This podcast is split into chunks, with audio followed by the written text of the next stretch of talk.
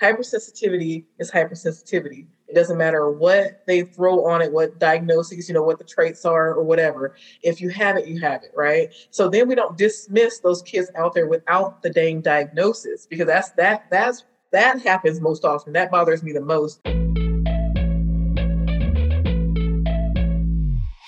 Hello and welcome to the Women and ADHD podcast. I'm your host, Katie Weber.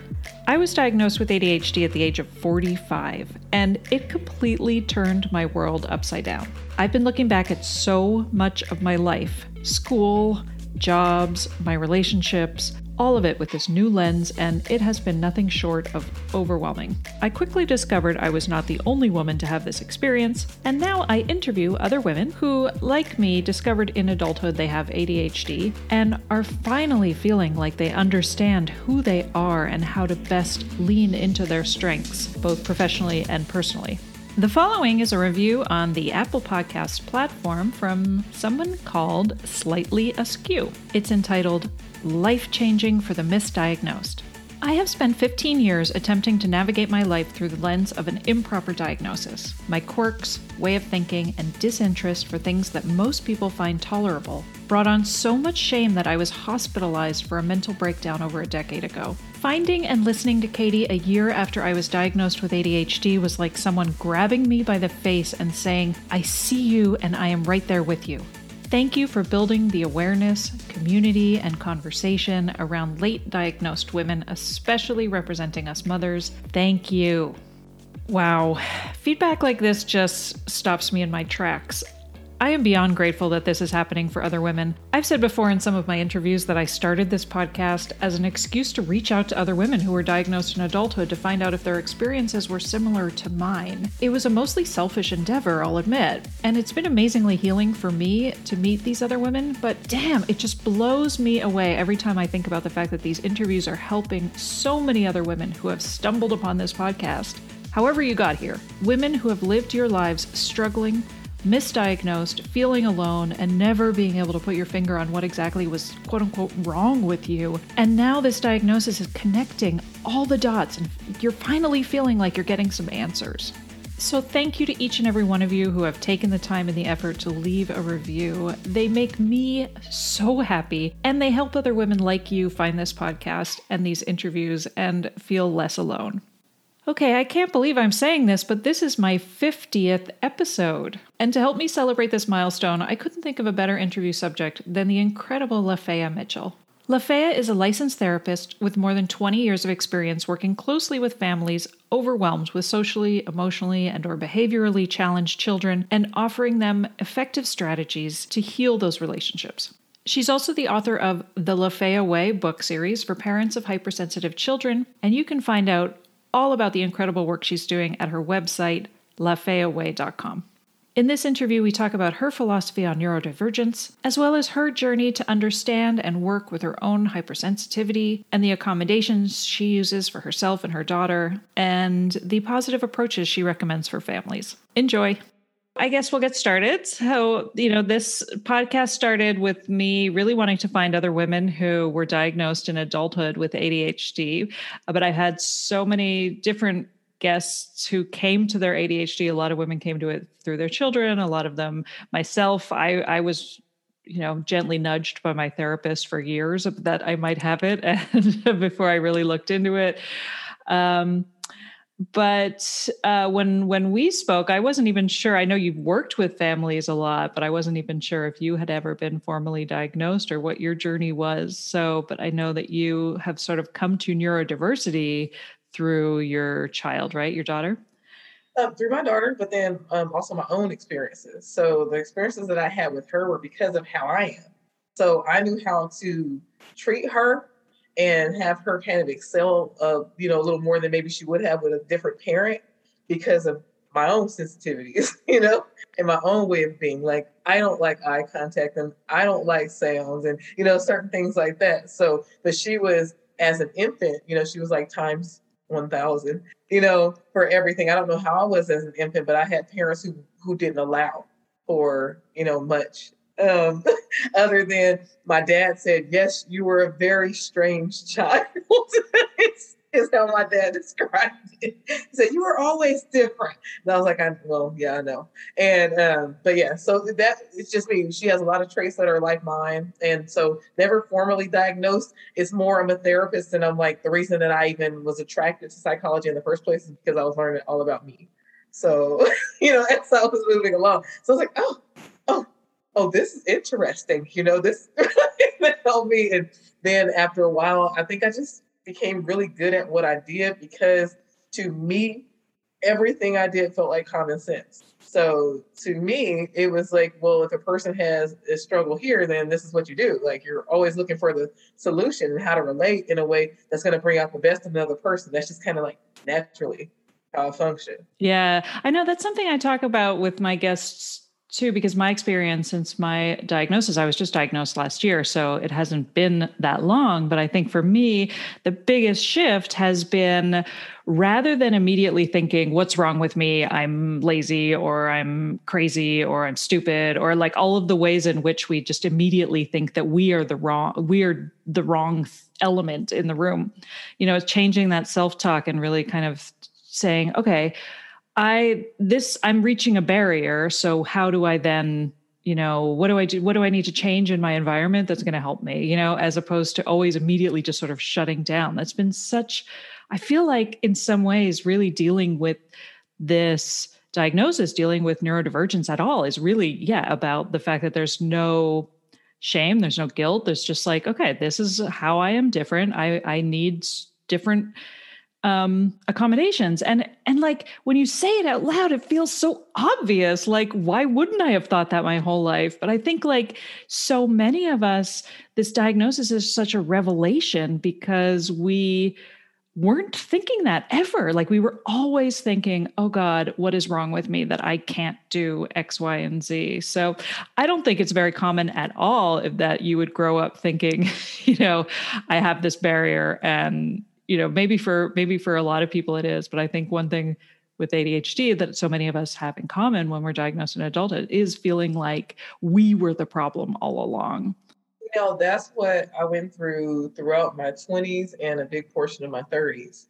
And at a certain, like in my 30s, I made a decision that I was really, really, really at the end of being miserable. you know, all of the time. And so then after that point, I had to try to start to figure it out. Now, just to kind of give some background so that, you know, people aren't like, oh, she's, you know, just some poser or whatever, right? Um, when I would become overwhelmed, okay, my primary go-to would be to cover my eyes. And usually it'd be like I'd almost shrink into this little hellish little world and I would close my eyes and kind of bend over until by the body that I was just close, trying to shut everything I possibly could out. And even though people, um, most of the time, it's interesting because they'll tell me, oh, we wouldn't think that at all, right? Um, about you. There's a lot that I go through. So this, I, I carry with me a high level of anxiety. This is all the time. Um, this is every day. This is um, I'm I'm overwhelmed by most things but I just understand that I'm overwhelmed by most things, so I keep moving anyway. Mm-hmm. But that's been that's been my journey. Like even just today, like today is one of those days where I'm just kind of holding, and it also it depends because I'm very sensitive. So what I expose myself to too. So that actually makes a big difference for me anyway, because I kind of take in everything, you know, kind of things around me.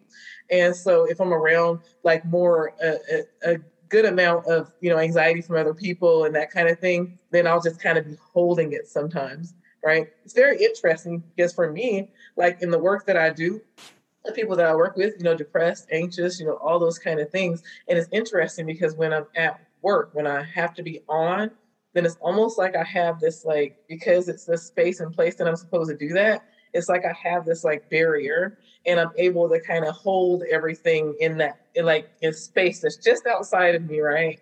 And so it makes everything okay. But then it also gives me the ability to like what I feel like what I call like it kind of gives me like the superpower to to actually do the healing thing. I'm I'm feeling like okay, you know how you need a little bit of the, and I don't mean to call it a virus, but you need a little bit of the whatever the negative thing is in order to create the healing, you know, the healing piece. I feel like I'm able to kind of soak that in, hold it, create the like vaccine or whatever, and then and then inject it back so in the form of a healing substance. Oh my God, I love that analogy. That's great. it's really weird, right? no, it makes sense that anyone who would go into psychotherapy probably has a, you know, is fascinated by their own brain and probably has some of their own issues to work out, right? Yes. we, know, we do what we need most, right?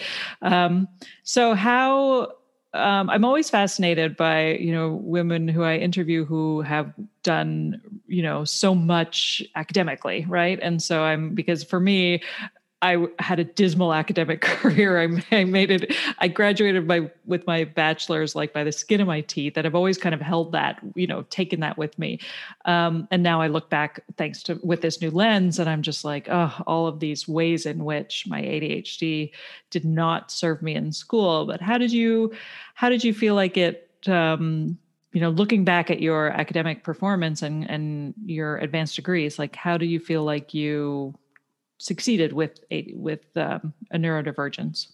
I feel like it was just it, I have kind of a, a weird. My history is kind of weird. Okay, so I have like this extreme, like to an excess.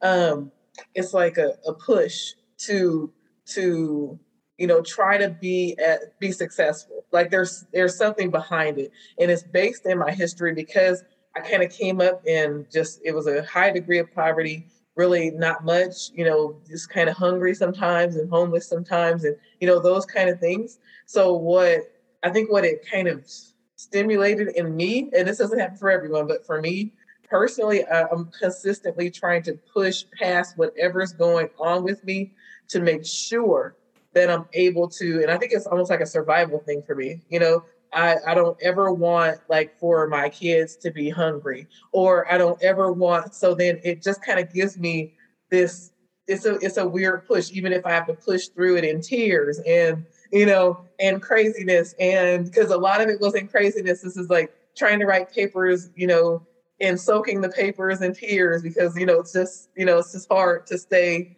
you know keep that focus and those kind of things. So I don't know I feel like it's like a weird combination of I want to make sure that I, get, I stay as far away from what I experienced in my history as possible. And I was a teen, uh, teen mom. So I've had my, my son has been, he's 29 now. Huh.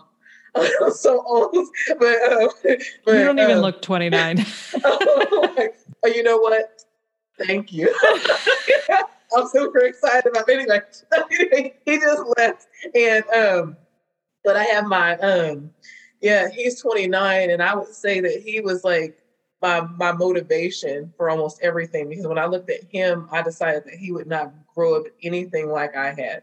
Mm-hmm. So like it gave me a different kind of push.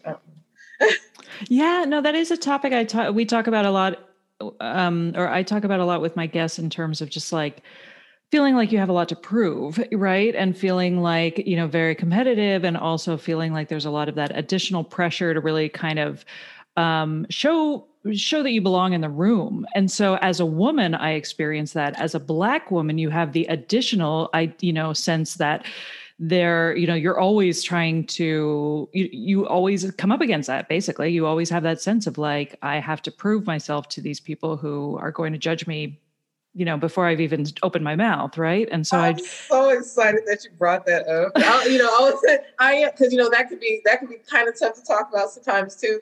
But yeah, it is because you know, as a woman, they there are certain assumptions that are made about us as women, and as a black woman, there are certain extra assumptions that are made.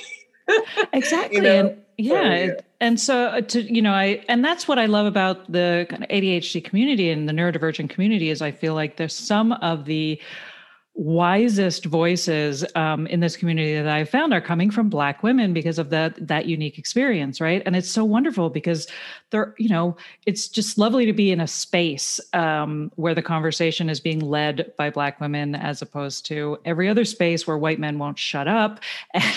and um, so I do like I, it is a topic I love to to bring up and and I hope, you know, I never know if I'm stepping on toes or whatever, but I'm just like, it fascinates me.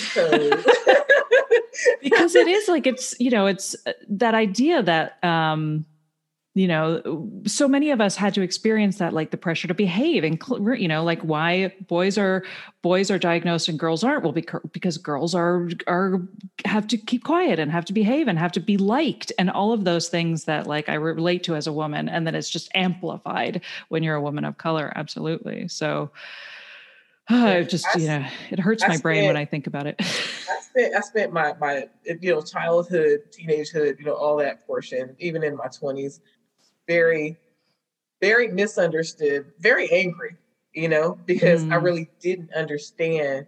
It, I didn't understand quite a few things. Uh, my sister was like this, you know, really calm, um, you know, very liked, you know, person that got along with you know, everybody. And you know, I was at the other end of that where I was the one that that nobody liked and that everybody was kind of afraid of, and that was too too honest and I think rude, considered rude most of the time. And I think still now I tend towards being very honest, and people don't always like that. So I don't know how I get away with I get away with a lot as a therapist, and I think it's maybe because I'm so effective. But I really tell people the truth, and I'm like, I am not doing you a favor if I don't tell you the truth, and that's just kind of how I exist. So if you don't like the truth, I'm the wrong person for you. I, I, had a I had a very similar experience, uh, just in terms of like I, I, have lost count of how many times I've been dismissed by white men as just like uh, the angry feminist, right? You know, oh, you're just angry, and so um, it's it's as though that is a reason to dismiss you, right? Where it's like I have an opinion and I'm expressing my opinion, and so to be dismissed because you're angry, I mean, I think that's something we deal with a lot um, in our in our society in our culture, um, and and I totally lost my train of thought. Oh, I but I think it's like I don't I can't be any other way. So it's sort of I feel like I feel like there's some solace in the fact that like I can't I have no filter. I you know, like even if I wanted to kind of be quieter and be in line, I can't even do it anyway. So yeah, I've taken your approach too, which is like, you know, I'm not for everyone. Move Someone along. Told me, somebody told me yesterday, um, you tell way too much through your eyes. You need to tell your eyes to be quiet. Uh. you know what? My eyes can't help it. That's a new one. I like that one. The reaction is what it is. Because, you know, sometimes it's just like I'm just looking at people like, oh my goodness, what you're saying is not like for me, especially if it's like not solution based and they're like in a in a space where we're supposed to be trying to help, you know, with progress mm-hmm. yeah. I'm just like, oh my goodness, can we move into some discussion that's actually going to be helpful? That's funny. I have the worst poker face when it comes to that, and you know, and and I think I, have often, as I try to conf- as I try to figure out if I'm an extrovert or an introvert, because I really related to what you were talking about about being on stage, right? Like you really can like find your zone and be on in the moment. Um, and I've always loved that. I've always loved theater and I've always loved kind of public speaking for that reason. Um, and so part of me feels like, well, maybe I am an extrovert. But then there are other times where I'm like, no, I, I need a lot of alone time. I'm really an introvert. And I also like, I I can't like if I don't like somebody, it is so obvious in my face that I don't like you. And so often I will like avoid people, you know, I will avoid those situations. Some of my in-laws, for instance, like I get really nervous and I get a lot of anxiety when I'm going to be around them because I just know like I'm like my face must show you how uh, unhappy I am right now. Like I cannot pretend to like people. Um, and I'm so I'm like, that has to be an ADHD thing. like we must yeah, have terrible so. poker faces. I think so. Now, poker faces, that's funny because like like I'm I'm weird. So like in real life, right? Real life, I can't hide anything, right? But if I'm playing a role, if I have if I'm like in a role and I have to play that role, I can do that. Like when I have to be on, like it, it could be I could just finish just full on crying or whatever and come right on the camera and on. It's mm. so weird. And go yeah. in with clients and because I struggle with depression. So, you know, sometimes it's just I don't want to do anything. you know. So then driving to the office, I'm like, I don't want to listen to people talk. and, and, so I'm crying on the way. Then I get there, and it's, but it's weird because it's like, and I feel like it's like a part of my gifting allows room for me to be able to like really operate in that gift when I'm kind of called on to do it, you know? So if I were just sitting at home, maybe I'm not feeling the greatest. But if I'm out there and I'm out there and I'm sharing a message, then then it's fine. Like in that moment, it really is like it's like really fine. It's weird the separation that I have, I think. Yeah. And, you know, it's interesting too, because I mean, so many of us relate to and talk about masking, right? And this idea that like we come across as being very together and being very accomplished. And yeah, Melon, here you are, you're talking about struggling with depression, but you're also this incredibly, you know, powerful speaker and you've written all these books. And like, you know, to the untrained eye, you are very, very successful.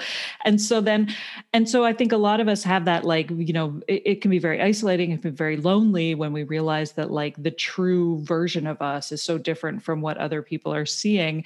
And um and then you know i also find it crazy that people will say like oh you can't possibly have adhd because you do so well. Exactly. oh my goodness. It people like all, all my clients they just know me. Like i man my brain like as far as holding things it, it just doesn't operate you know in that way I can open, I can say, oh, I'm going to do this thing right here. Pick up my phone, open it.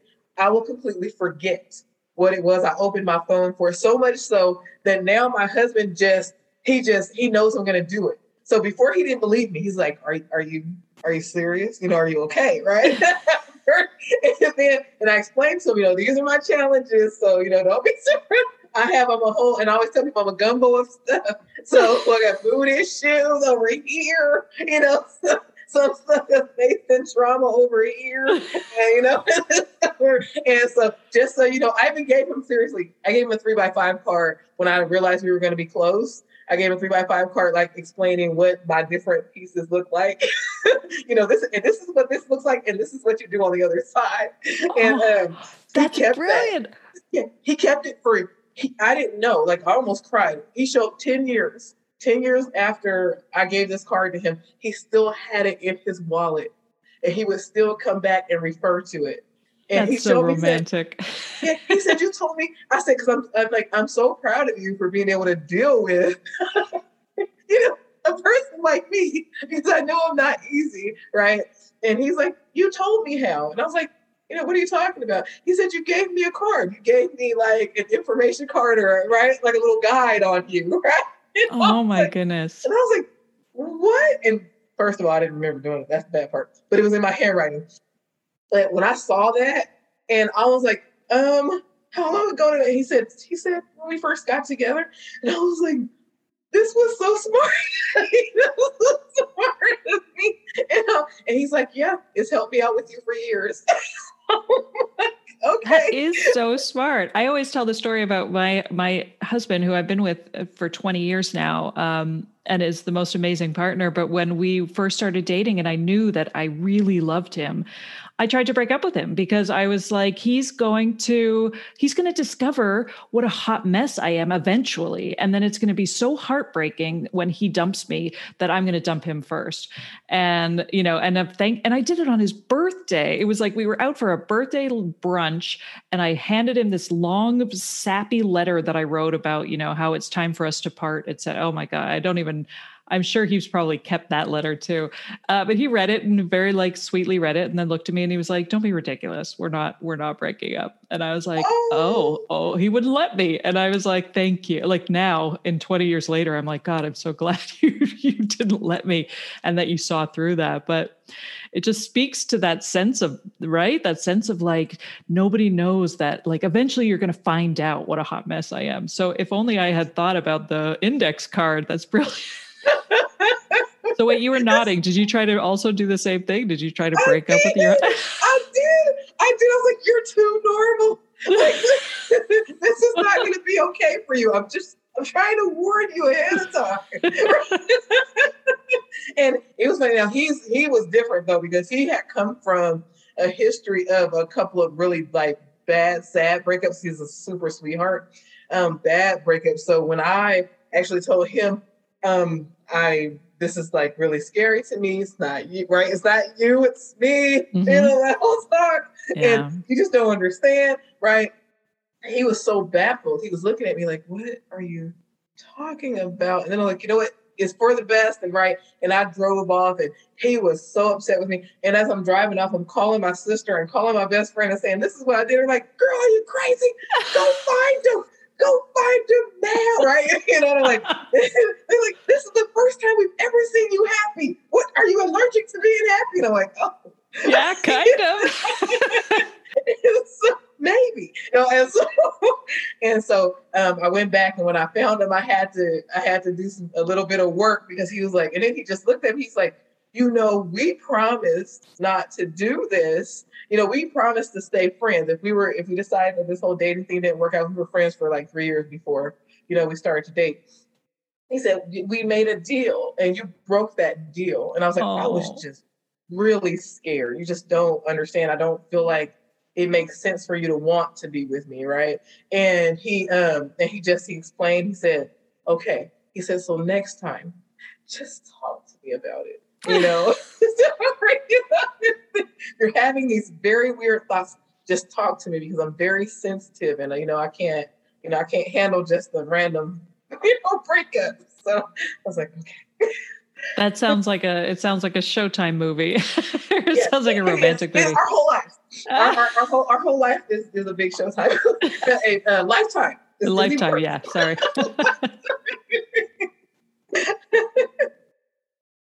Okay, so now so let's talk about the Lafaya Way and kind of how you started and the incredible work that you're doing. You work you work with people of all ages, or do you work mostly with children's or parents or? You know, I always fancied myself liking to liking to work with like teenagers, and then what ended up happening is in the work that I do because I just am a perfectionist, I think, and I have to like be thorough and address the areas that matter I had to work with the entire unit. So when I had to work with the entire unit, that meant the younger kids, the siblings, the older kids, the older adult or young adult siblings, the parents, the grandparents, teachers, right? So I ended up uh, working with all ages very successfully because I really just use a, a tangible approach. Like I want you to be able to leave from from my presence with with real tools, things that are that are, that are actually going to work for mm-hmm. our hypersensitive kids. So my focus has always been on the kids, like like this is how you treat this is how you treat our kids with you know whatever it is ADHD, autism. It does. We're, we're, we're I'm in the realm of hypersensitivity now, where where everybody where you know no matter what it is that's going on where they dwell, right? And this is how you keep from making and not to not a blaming kind of thing, but making things worse for a person who's already experiencing challenges, right? This is how you do it. My son is going into fifth grade and he has not been formally diagnosed with ADHD. I'm pretty sure he, I mean, he has it. I know he has it, but I also am like really struggling. My husband and I are talking you know constantly about whether or not to get him diagnosed and whether that will be helpful uh, or whether we can help him at home organically because like i you know through learning so much about what the structures that we need and what works and what doesn't work i find it often a lot easier to advocate by just labeling what he needs for his teacher as opposed to saying my son has ADHD, right? So like for instance, he needs to sit at the front of the classroom um, if he sits at the back of the classroom, he gets distracted and he often gets a lot of anxiety if other kids are talking to him because he's worried he's going to get in trouble. And and so instead of saying, you know, my son needs to sit at the front of the classroom because he has ADHD, I just explain kind of why he the logic, like you were saying, the logic behind his needs. And I feel like that's so much easier um, to advocate that way but i also don't know if it's if i'm shooting myself in the foot by not you know having this diagnosis yet. We're kind of taking it day by day with him i'm not sure. So um yeah i mean i guess I, I love the fact that you are working with everybody in the picture because i think sometimes when you just when you just talk about the the label or the diagnosis and not what it entails you kind of you have no idea what that person is hearing right? Like i have when i say i have adhd i have no idea what people think i'm saying. They some people think you know when i came out and said i had adhd when i had this diagnosis there were some people who were saying like i'm so sorry. Like i had told them i had terminal illness right? And i'm like why are you telling me you're sorry? This is not this is a miracle that I'm learning all of this, right? But it's just telling me how little you understand about what what this is. I feel like I I do strongly, and I have strong opinions, so everybody forgive me. But I I I do strongly dislike kind of the dehumanizing effect that sometimes labels will have. Like it's as opposed to now you're dealing with another human being who, like other human beings, have challenges in certain areas, right? You know, there's there's just more clearly defined and fit into this little, you know, this box here of ADHD or this box of right now. Even that those don't even fit neatly, but whatever. Mm-hmm. They have enough of those things in the box, right, to meet the criterion for the diagnosis. But yeah, what ends up happening is a lot of misunderstanding. Um, and just I, I wanted to speak to um, because you were kind of just wondering if it was working against, you know, maybe working against, you know, what your goals are for your son to not have them formally diagnosed yet. I would say this given your focus on dealing with what the issues are, you you have that problem solving focus. I think that it may or may not become necessary for the diagnosis. The diagnosis is necessary when what? When you need to medicate. Um, the diagnosis is necessary when you need to get formal accommodations through the schools, through IEP 504s. If you're able to get those results that you need, without the other things because medications do what? They take kind uh, people don't get mad at me okay? Uh, medications take the edge off of the strength of what your challenges are okay? They take the edge off and some people will say it takes even more of the edge off right? When we're dealing with psychosis and stuff then okay please take your medication right? But when you're dealing with other thing, things outside of that that aren't as severe then remember you're just taking the edge off. There's no magic it's not a magic wand. It's not going to automatically you know, make you completely and totally, you know, one great way that you some perfect, you know, like I said, grass greener on the other side kind of experience. It's not going to happen that way.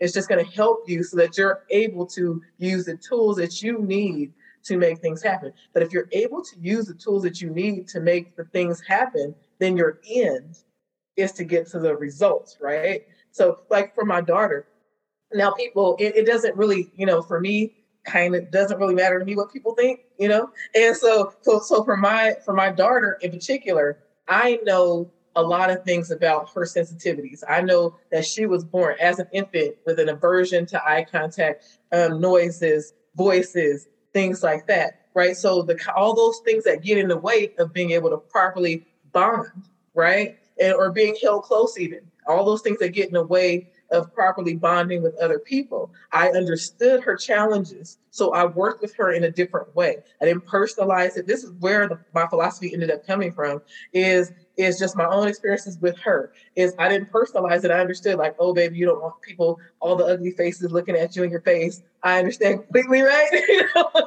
and so and so and so it was just almost like turning her out and not allowing other people to judge her for these things. But then we work with her on them. If she does has an aversion to eye contact, then we turn her away for a time when she starts to starts to cringe, turn her away from time, let her regulate, and bring her back slowly, little periods of time. Now you have to spend a long time doing this, back out and then in, right? Until she can stay longer and longer. Then she can stay with me, you know? And and then when it came time for the noises and that kind of thing, when she got old enough, I gave her a way to verbalize, a way to respond, where she's like, I don't like that noise, instead of the grab, squeeze, and scream bloody murder, right? Uh, she learned to, I don't like that noise. She's still, she's seven, she'll be 17.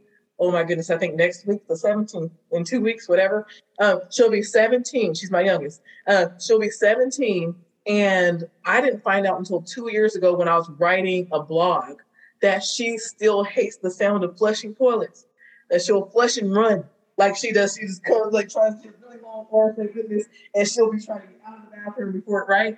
And she still has these. And I know she has sensory sensitivities, but now she deals with them in an entirely different way. Had she gone through her life being judged for those, they would create more anxiety for more a uh, lack of ability to function in ways that she could because this and this is the thing most of the time it's not that that the kids you know adults whatever can't get there. It's that there's a there's something there's a gap between the ability and them. And people can see that they there's ability. Like i know you have this ability. And so then they judge them for not being activated you know within like being able to use that ability without understanding that you have to create you have to build the bridge first right? And don't be upset because you have to build the bridge. Just understand there's a gap so that you can help build the dang bridge right? Yeah i mean right? I, I i think there's so many instances in in which children are behaving in ways that are you know considered inappropriate by the adult right? And so the adults their reaction is what are you doing? Stop it. You know what's wrong with you?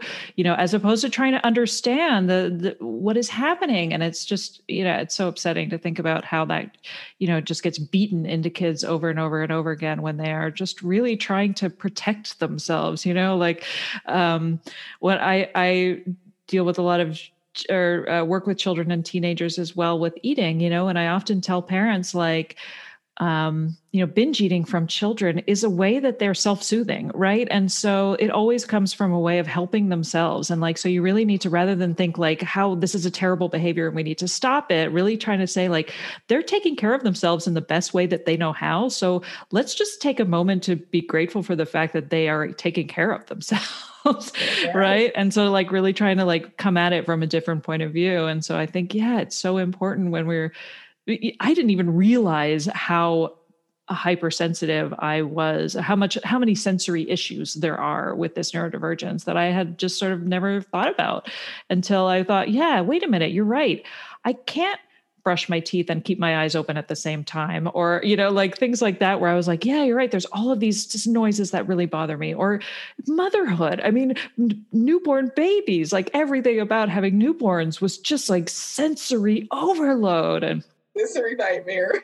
I know, right? It's like, and I, you know, whenever I, whenever I talk to a mom with a young child, I just want to give her a hug because I'm like, oh, it was the worst. And I love being a mom, but it was just really, yeah, the it it's fascinating to me all of the um, sensory issues that I had kind of never really acknowledged until looking back through this new lens. And you know, with the LaFaya that's that's like one of my one of the things that I'm trying so hard to bring out for everyone. That's why I didn't want to get pigeonholed in any one particular little area. I don't want all the rest, you know, sensitivity is sensitivity. Hypersensitivity is hypersensitivity. It doesn't matter what they throw on it, what diagnoses, you know, what the traits are or whatever. If you have it, you have it, right? So then we don't dismiss those kids out there without the dang diagnosis because that's that that's that happens most often. That bothers me the most.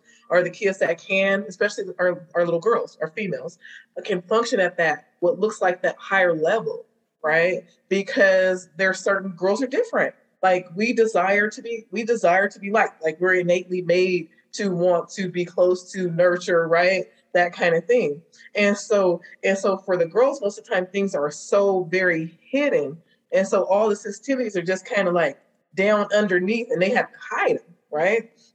Which leads to a lot more binge eating and a lot more things like self-harming behaviors and you know and things like that. But but it's what I want everybody to understand is there's some things that are like are very similar, crossover, the same-ish, whatever, when you're dealing with hypersensitivity. And that sixth sense, or that I always talk about, which is probably inaccurate, but I don't care. Um, where I'm talking about like that that emotion soaking piece, that unintentional sponging of the feeling energies of other people, that one right there, that's so widely, so hugely missed that oftentimes people will get acting out behaviors from your hypersensitive person because of the way they it's just the way that they present to the hypersensitive person. So the hypersensitive person is like drawing all of this negative energy from you and you don't realize it even though and especially no and i'm sorry this I shouldn't say especially.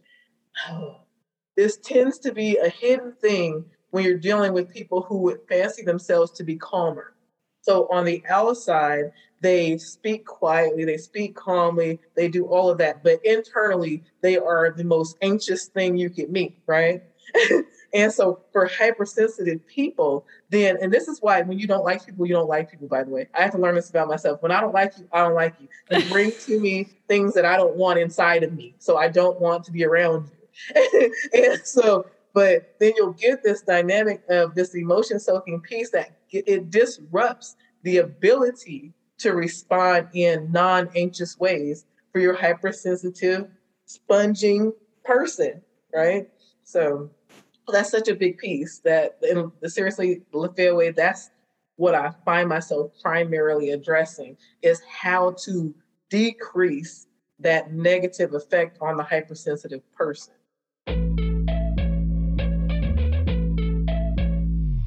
I want to take a minute to let you know about the new Women and ADHD online community. One thing I hear time and time again from listeners of this podcast is wow, these interviews make me feel so much less alone. And I totally agree. I believe finding our people and sharing our lived experiences is such an integral part of successfully managing our ADHD.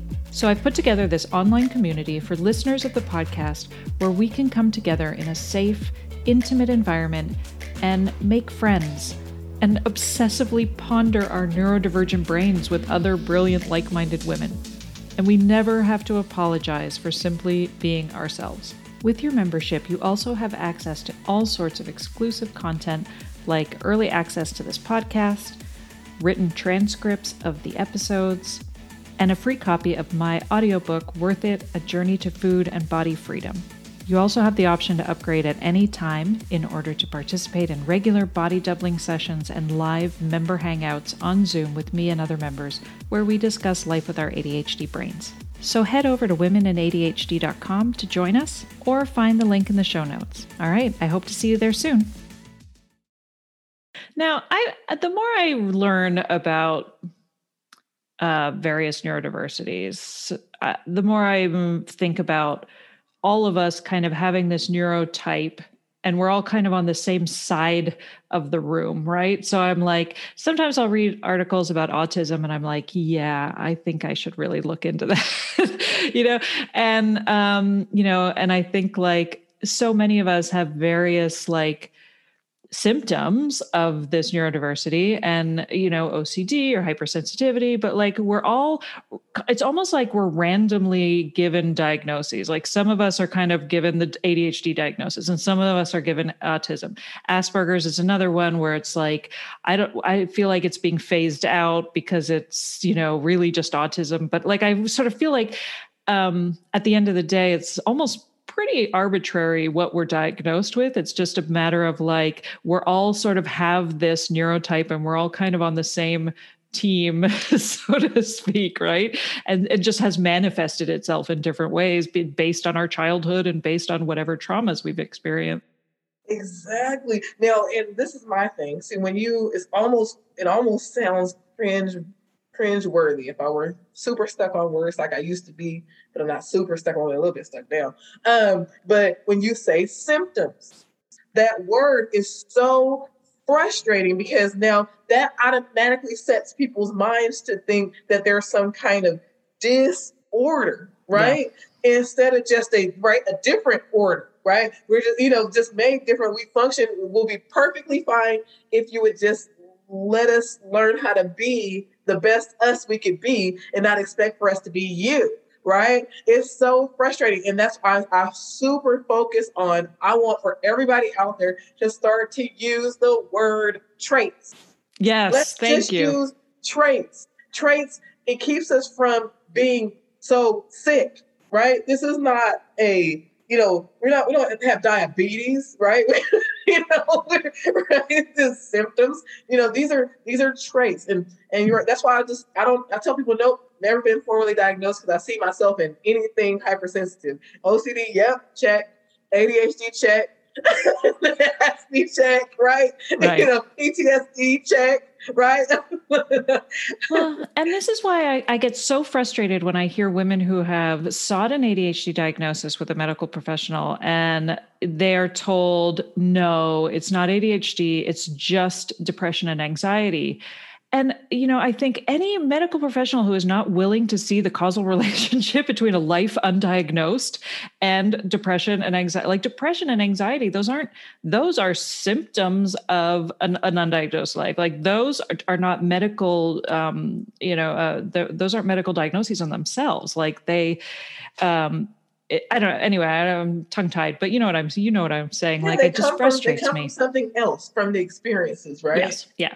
Yes. Um, and so the fact that somebody would say it can't be ADHD, it's got to be, you know, it's trauma or it's depression and anxiety, without seeing how fully connected all of this is of like you know a, a, the accumulation of an entire life of feeling like you you you know like you were a square peg in a round hole and and all of that feelings that we've grown up with um, um, so I, I feel like what would you say to somebody who gets who feels like they um you know so many of us were worried like i was worried when i went to the doctor to get my diagnosis because i felt like when i started looking into adhd i felt seen and understood for the first time in my life you know? And i had been diagnosed with depression and anxiety and ppd and ppa and i'd been on all sorts of different ssris and medications like for my whole adult life and never really felt like anything fit you know? And i and the, never felt like the medication worked because i but i also had that fear where i was like well if this is what i'm like on medication imagine how bad i'll be off the medication. And so i never wanted to go off of it. Um, but you know i was so afraid that the doctor was going to say no this isn't it because i felt like this really was something i that you know I felt so validated by all of the literature and everything I had heard and seen. And I feel like, you know, and thankfully it went really well for me. the minute, you know, I walked in the room with all my paperwork and everything, and she was like, Yeah, yeah, yeah, don't worry, you had me at hello. there was no problem. But so many of us, I think, are afraid of you know being being dismissed by our medical professionals so like what and so as a result i often will say like you did like i think self-diagnosis is the most important thing. I don't think we need diag- i mean unless you really want you know unless you want to go for medication or you feel like in some way you will feel fun, fundamentally validated by getting this diagnosis i don't think it's necessary at all um, to live a very successful and happy life. It's, uh, it's really about understanding yourself. Um, so i guess my question is like what do you what would you say to somebody who's really struggling with like do i or don't i and should i get uh, this diagnosis and no, yeah, and I, I, I feel like it really is is a personal, it's very personal thing. I, I really don't have anything against um, per se someone going out and seeking that you know the the medical professional's opinion.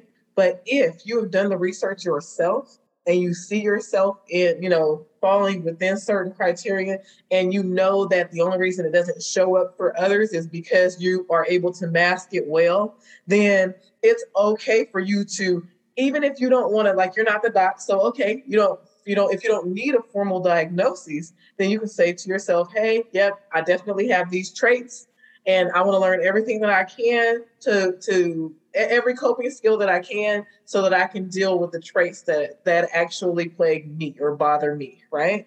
And things like that. Or it, it, quite honestly, I to put it most simply, if there are things about something about you that you don't like, okay, then that's worth changing because you want to like you.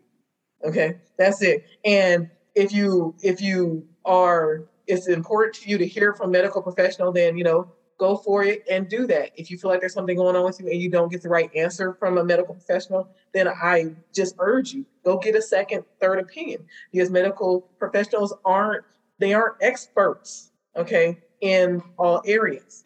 Most of the time, it's just they have their one key area that they're an expert in, and maybe they might have a couple of things that they specialize in, but sometimes they're missing it in certain other areas, right? So then you find someone who who you are referred by someone else who knows that they know ADHD well or or autism well, you know, those kind of things. Or like for like I said, for me personally, if you can handle just I recognize myself in this, I understand that I have traits and I'm going to work on improving the things that I don't like within this space, right? But then also celebrating things that you do like because there are a lot of positive things about some of these disorders, right? Too. and so a lot of positive aspects, like they give you superpowers in certain areas. Like I'm superpowered at, and I'm very gifted at helping people feel, first of all, understood and validated because I understand their experience so personally well, but then also in helping to heal, you know, when you've been wounded because of how you've been treated out there, and including how you treat yourself, by the way. And so, but you know, so but it that's my superpower, and I wouldn't have it if I didn't have the challenge. Yeah, I love that. And uh, yes, like you are not the problem. I feel like like that was the biggest shift for me right now. You know, in all of this was my self talk, just being like, when when it feels like something is too much, you are not the problem. You have to figure out what is the barrier to get you from point A to point B, um, which. Uh, has shifted so much in terms of just shifted my marriage it shifted my how i parent you know um, it's been it's been whew, overwhelming. Uh, so now i'd like to ask my guests um, what you if you could rename adhd to something else that's less problematic and less medicalized or whatever would you i know you use trait so i don't know if you love the the term vast um, but what would you would you have another name for it if you could Ooh, for ADHD. Huh. Ooh. I like DFH. DFH. Okay, what does that stand for? Differently focused humans. Oh, perfect, right? it's like that's just the side of the room we're on, right? and if you can figure out, you know, what works best for us, right? to get like to get the best us out of us, then you're in a good space. like for my daughter, she can't remember to close her windows in the daytime. so what do we do? We get her to the best her. She's not going to remember that on her own. I'm going to teach her to do what mommy does. Calendar everything. Make sure an alarm goes off and it goes off three or four times with the same thing. and then all of a sudden, you find yourself successful. I know, right? Yeah. Um, yeah, that's another thing I love talking about too, which is like how hard we work to come up with accommodations for ourselves too in those you know ways in which I have I have 50 reminders that go off all day long that are some of them are so basic like I have to literally be reminded to feed my children because if yep. I don't if I'm not reminded if I don't have an alert I will forget they exist.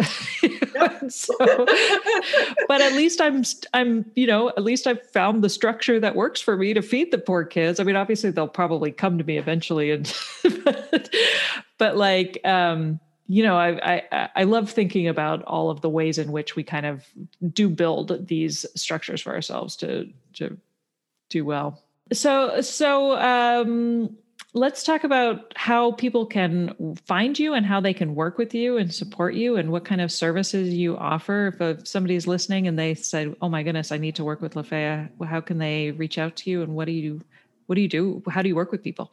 Oh man. Okay, so I have a variety of things that I'm doing right now. I'm actually developing a curriculum who I didn't know that that's what I was doing at first until I started, and then it turned into that. Um, but I basically have taken um, information from my three uh, published books, and I've now created a, a 12 week curriculum from that for parents, but also have a general curriculum too. Because as I've been moving along, like this is just not this is not just for parents. People need to know these things to help themselves out, you know, to work on, on for on the job stuff and you know all that. So I have it in general, and it's I call it the PEP program. The parenting program is called the PEP program, and the um, the uh, is Parents Empowering Parents. And actually, I might keep PEP for my general and just call it People Empowering People. I like PEP. It's good. Right. But, uh, but we right. have a lot and, of that. and so, oh, maybe put an extra E in there so we can be peeps. But anyway, um, I like creating stuff. Right. But anyway, um, but yeah, so right now, like right in the middle of kind of building on that curriculum, and it's uh, I'm talking about it's most excellent. Um, I also have um, I run Q and A, what I call Q and A, the LaFaya way um, little sessions where people can come in, ask questions live. I love to answer questions live. I love for people to try to stump me. Come in with your most difficult situations. It's my favorite. And um, And so I have Q&A with Fairway. Um, also have my YouTube channel. Um, lots of parenting education, but I'm to broaden it out. I'm to open it up now to be more general. And you can pull from that parenting piece a lot of good information for yourself and others. It's not just for children, it's relationships in general. I, I call the LaFaya, the way is an advanced relational philosophy. So even though my focus has been with parents, it really, and everybody who reads my books, they know this already. They're like, this is not just for, you know, this is not just for parents. This is for life in general. This helped me with my marriage. This helped me at work. This helped me here. Right. And I'm like, I know, but you know, that's like my, my, my niche right now. So that's, you know, that's what I say. Right. But it's for everything. So I have my YouTube channel, which helps a lot with hypersensitivity, understanding not just what it is, but how, you know, how to effectively, tangible way, four step, four step formula for how to work through and get to a better space, like build the bridges that you want to that behavior that you're looking for, right? And so I have that, and um, you can find everything it is that I do on LaFayaway.com. Everything's LaFayaway. LaFayaway.com. My website will take you to everything else. My Facebook communities. I'm doing so many different things right now. Try to spread the word that it's insane. So LaFayaway.com. I love it. Yeah, it is. A, there is a wealth of information on your website too. So yeah, I will put links to all of that. But that's great. There you have it. Thank you for listening, and I really hope you enjoyed this episode of the Women and ADHD podcast. Also, as you know, we ADHDers crave feedback, and I would really appreciate hearing from you, the listener. Please take a moment to leave me a review over on my website, womenandadhd.com, or on Apple Podcasts, or Audible, or whatever other platform you're using. And if that feels like too much, and I get it, then just take a few seconds to give me a five star rating. Boom, done. Or share this episode on your own social media to help reach more women who maybe have yet to discover and lean into this neurodivergent superpower, and they may be struggling and they don't even know why. Make sure to tag me on Instagram or Twitter. I'm at Women and ADHD. If you are a woman who was diagnosed with ADHD in adulthood and you'd like to be interviewed as a guest on this podcast, please reach out to me. My email is women and ADHD podcast at gmail.com.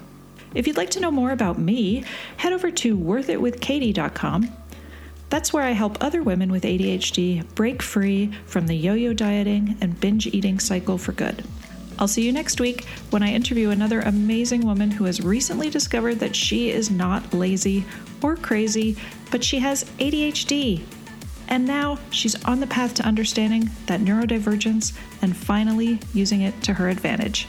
Take care till then.